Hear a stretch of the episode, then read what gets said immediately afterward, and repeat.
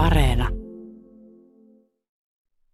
No me tutkitaan tota tekijöiden ja tai sisällöntekijöiden ja palvelun suunnittelijoiden heiltä heränneiltä kysymyksiä. Esimerkiksi jos tulee joku uusi, uusi sarja tai, tai tota, joku uusi palvelu, niin yritetään selvittää, että mitä mieltä asiakkaat on näistä mitä kokemuksia, mieltymyksiä ja käyttötapoja heillä on eri niin kuin ohjelmasisältöihin ja eri medioihin liittyen. Eli nämä työpyynnöt tulevat sisällöntekijöiltä ja suunnittelijoilta ja asiakkaat ovat sitten esimerkiksi radion kuuntelijoita. Kyllä, juuri näin. Millaisia pyyntöjä teille tulee näiltä sisällöntekijöiltä? Mitä asioita he haluavat, että tutkitte? No, no yleensä niin kun esimerkiksi tuottaja voi lähestyä, että heillä on nyt tulossa tämmöinen uusi konsepti, jota ei ole ennen kokeiltu, ja he on tiedossakin kohderyhmä ja halusi niin kuin selvittää, että miten tämä, tämä voisi heille sitten sopia. Niin tutkitaan sitten esim. Niin kuin ryhmähaastatteluilla, jossa esitetään vaikka tätä uutta palvelua tai sisältöä kautta ohjelmaa ja sitten otetaan ihmisten tuntemuksia ja käsityksiä ja selvitetään, että, että olisiko tässä tarvetta vielä muuttaa jotain vai miten kannattaa edetä. Miten te saatte näitä tutkittavia? Miten te keräätte näitä?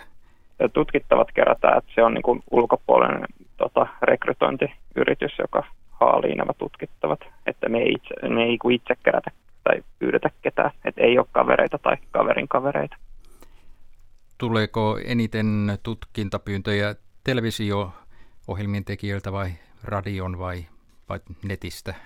No se, tota, me tehdään eniten niin kuin isomman budjetin tuotteille, eli draamaa tehdään aika paljon, ja sitten, mutta tehdään myös niin kuin verkosta välillä vähän laajemmin, mutta sitten jos on jotain todella, todella uuden tyyppistä tekemistä, niin sitten voidaan sitäkin tehdä. Että ne katsotaan nyt tapauskohtaisesti, että mitä tehdään, mutta yleensä just se sanelee, että isompi budjetti tai uudemman tyyppinen tekeminen, koska vanhemman tyyppistä tekemistä on jo sitä tietoa, niin ei, sitä ei niin tutkita niin herkästi. Miten näitä tutkimus, tai aluksi kysyn, että millaisiin mittarein te teette näitä tutkimuksia, millaisia no, tota, asioita tutkitaan? Joo, eli siis niin kun mä pyörittelen niin kun Areena dataa ja Ylen verkkosivulta saatavaa verkkodataa, jossa voidaan katsoa, että minkälaiset, minkä tyyppiset henkilöt katsojan, niin kuin, millä tavalla he katsovat, minkä tyyppisiäkin sisältöjä tai kuuntelee, että audio kuuluu tähän kanssa. Sitten vedetään tosiaankin tämmöisiä niin sanottuja fokusryhmähaastatteluja, joissa tulee esimerkiksi kahdeksan henkilöä. Nyt korona-aikana ne on ollut videoyhteydellä, mutta ennen tätä niin tulivat ihan Pasilaan ja siellä sitten yhdessä keskustellaan näistä niin kuin tuotteista ja mitä ollaan tutkimassa. Sitten pidetään tämmöisiä käyttäjätestauksia, saatetaan mennä esim. Tota, niin kuin ihmisten koteihin tai vaikka päiväkoteihin testaamaan, että miten tietynlaiset asiat toimii. Ja sitten pidetään kyselytutkimuksia, on semmoisia niin fanikyselyitä, ja, jotka menee niin kuin vaikka tietyn sisällön kuluttajille ja sitten on semmoisia väestä kattavampia, isompia kyselytutkimuksia sitten. Nämä liittyy yleensä enemmän siihen niin kuin mediakäyttäytymiseen, mutta myös siellä on myös ohjelmista kysymyksiä. Kuuluttajan vieraana on nyt tutkija Erno Paunonen Yleltä. Pääsetkö mukaan näiden tulosten tulkintaan sitten? Joo, kyllä. Eli me tehdään usein niin kuin raportteja, tulkitaan niin kuin yhdessä tekijöiden kanssa. Meillä on sessioissa.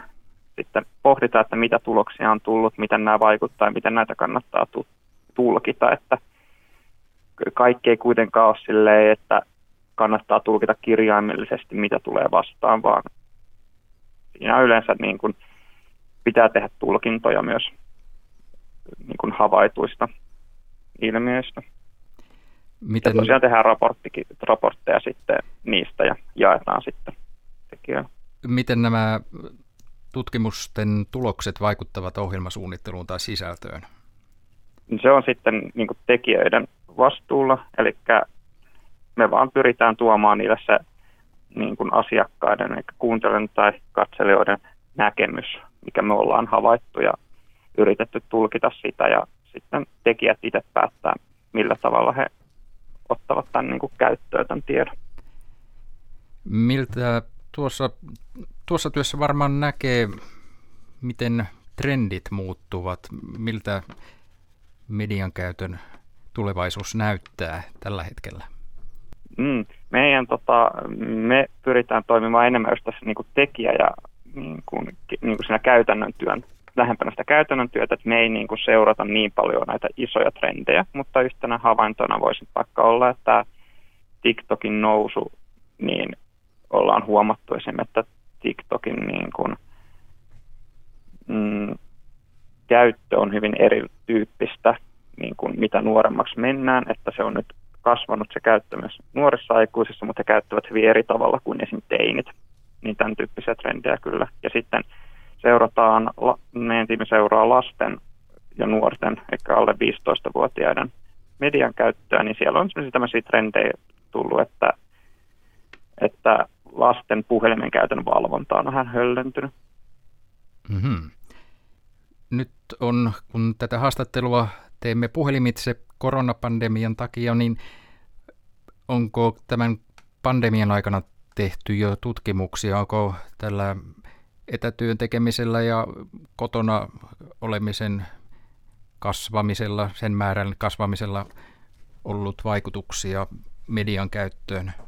Median käyttö on jo tota, kasvanut tässä pandemian aikana, kun ollaan enemmän kotona, niin katsotaan esimerkiksi enemmän sarjoja verkosta. Ja oma tekeminenkin on muuttunut sille, että ennen tosiaan tuotiin paikan päälle keskustelemaan ja näin, mutta nyt tehdään kaikki käytännössä etänä. Hmm. Erno Paunonen, oletko kauan ollut Ylellä töissä? Miten päädyit Ylelle? Mä oon nyt kohta kaksi vuotta ollut ja ihan yleistä hausta löysin netistä, että haettiin tämmöiseen rooliin tekijää ja kattelin vähän, että että niin kuin vanha osaaminen meni hyvin tarpeisiin ja hain sitten sitä kautta ja päädyin tänne. Voiko kysyä, mitä tämä vanha osaaminen on? No se oli, tota, on siis tota, opiskellut kognitiotieteessä ja siellä on tullut tehtyä kaiken muista erityyppistä tutkimusta. Niin.